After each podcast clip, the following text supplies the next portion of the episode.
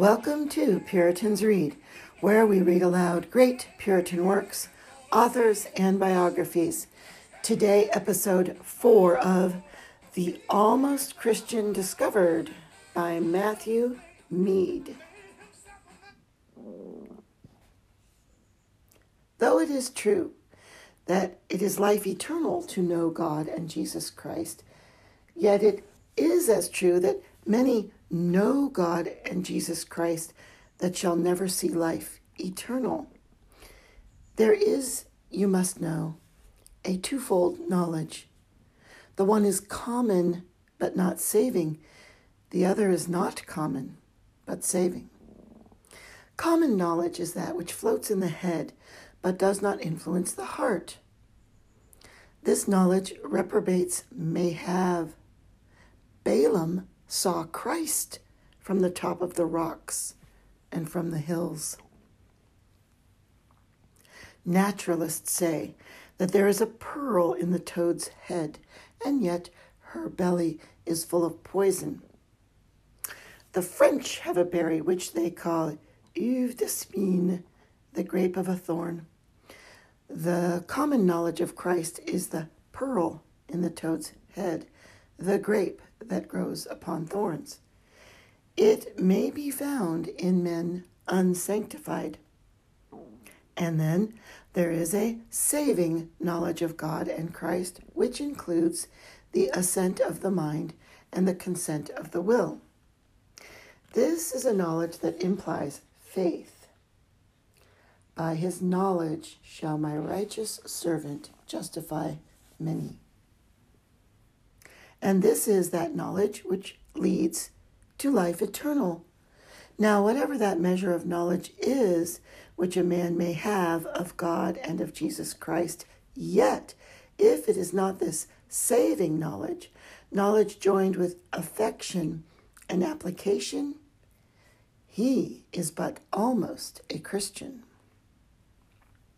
He only knows God aright, who knows how to obey him, and obeys according to the knowledge of him.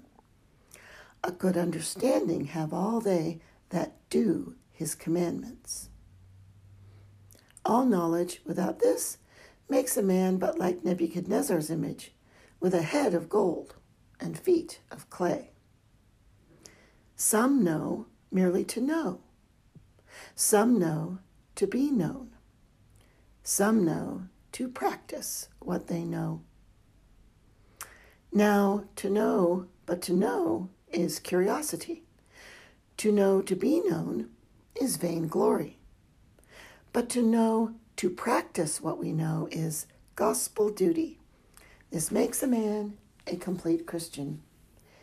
The other, without this, makes a man almost, and yet but almost, a Christian. Section two.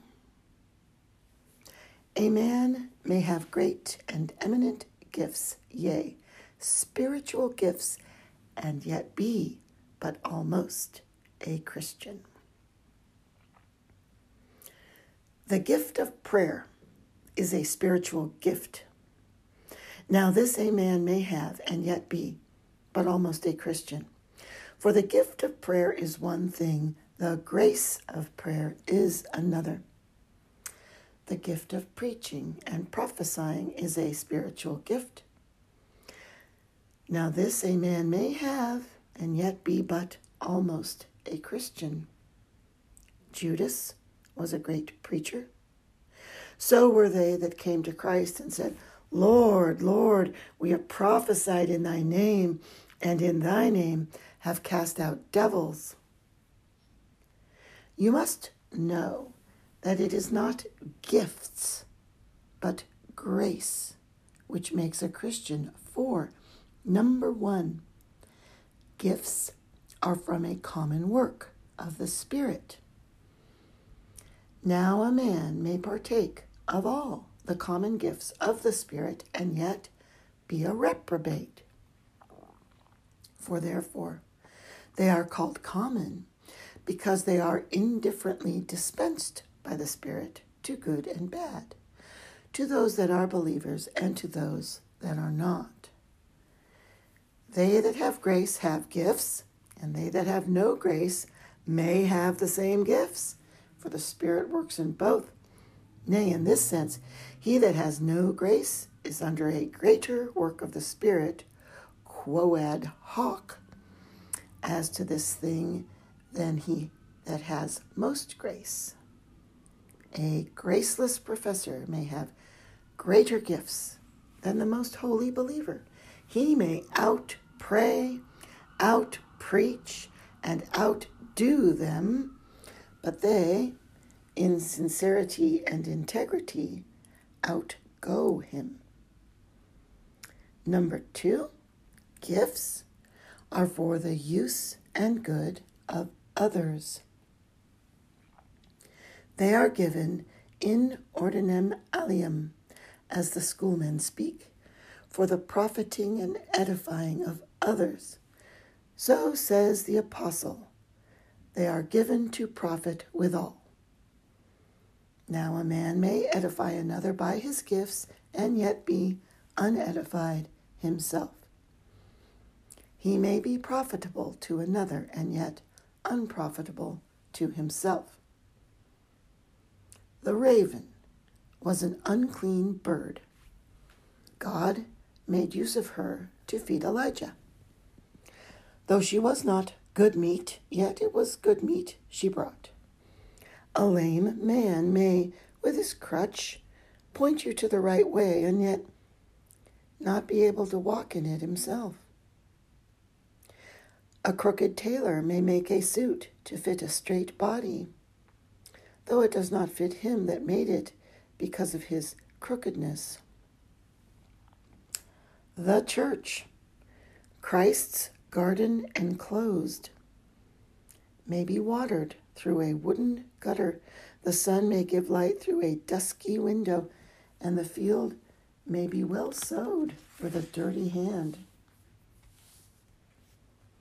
The efficacy of the word does not depend upon the authority of him that speaks it, but upon the authority of God that blesses it, so that another may be converted by my preaching, and yet I may be cast away, notwithstanding. Balaam makes a clear and rare prophecy of Christ, and yet he has no benefit by Christ. There shall come a star out of Jacob, and a scepter shall rise out of Israel. But yet Balaam shall have no benefit by it. I shall see him, but not now. I shall behold him, but not nigh. God may use a man's gifts to bring another to Christ when he himself, whose gifts God uses, may be a stranger unto Christ. One man may confirm another in the faith, and yet himself may be a stranger to the faith.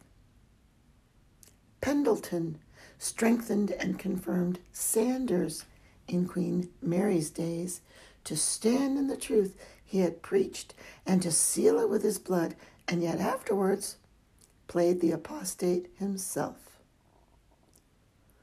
Sculptetus tells us of one Johannes Spiserus, a famous preacher of Augsburg in Germany in the year fifteen twenty-three, who preached the gospel so powerfully that diverse common harlots were converted and became good Christians, and yet himself afterwards turned papist and came to a miserable end. Thus the candle may burn bright to light others in their world, and yet afterwards go out in a stink. Number three, it is beyond the power of the greatest gifts to change the heart. A man may preach like an apostle, pray like an angel, and yet may have the heart of a devil. It is grace only that can change the heart. The greatest gifts cannot change it, but the least grace can. Gifts may make a man a scholar, but grace makes a man a believer. Now, if gifts cannot change the heart, then a man may have the greatest gifts and yet be but almost a Christian. Number four, many have gone laden with gifts to hell. No doubt Judas had great gifts, for he was a preacher of the gospel, and our Lord Jesus Christ would not set him to work and not fit him for the work. Yet Judas is gone to his own place. The scribes and Pharisees were men of great gifts, and yet where is the wise? Where is the scribe? The preaching of the cross is to them that perish foolishness. They that perish, who are they? Who? The wise and the learned, both among the Jews and Greeks. These are called they that perish. A great bishop said when he saw a poor shepherd weeping over a toad, "The poor illiterate world attain to heaven, while we with all our learning fall into hell." There are three things must be done for us if ever we would avoid perishing. We must be thoroughly convinced of sin. We must be really united to Christ. We must be instated in the covenant of grace.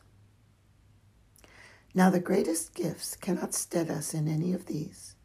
They cannot work through convictions. They cannot effect our union.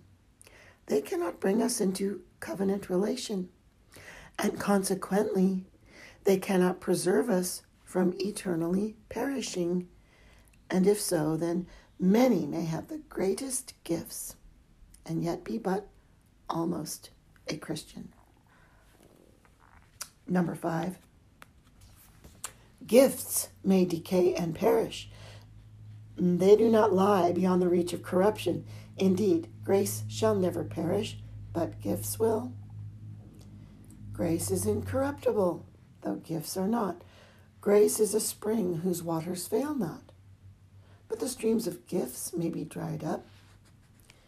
If grace is corruptible in its own nature, as being but a creature, yet is incorruptible in regard of its conserver, as being the new creature, he that created it in us will conserve it in us.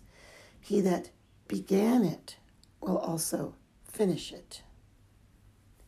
Gifts have their root in nature, but grace has its roots in Christ.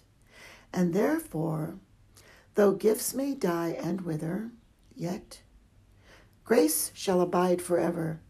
Now, if gifts are perishing, then, though he that has the least grace is a Christian, he that has the greatest gifts may be, but almost a Christian. Objection. But does not the apostle bid us to covet earnestly the best gifts? Why must we covet them and covet them earnestly if they do not avail to salvation? Answer. Gifts are good, though they are not the best good. They are excellent, but there is something more excellent. So it follows in the same verse, "Yet I show you a more excellent way, and that is the way of grace. One dram of grace is more worth than a talent of gifts." Gifts may make us rich towards men, but it is grace that makes us rich towards God. Our gifts profit others, but grace profits ourselves. That whereby I profit another is good, but that by which I am profited myself is better. Now, because gifts are good, therefore, we ought to covet them. But because they are not the best good, therefore, we ought not to rest in them. We must covet gifts for the good of others, that they may be edified. And we must covet grace for the good of our own souls, that they may be saved. For whoever may be bettered by our gifts, yet we shall miscarry without grace. This concludes episode four of The Almost Christian Discovered by Matthew Mead.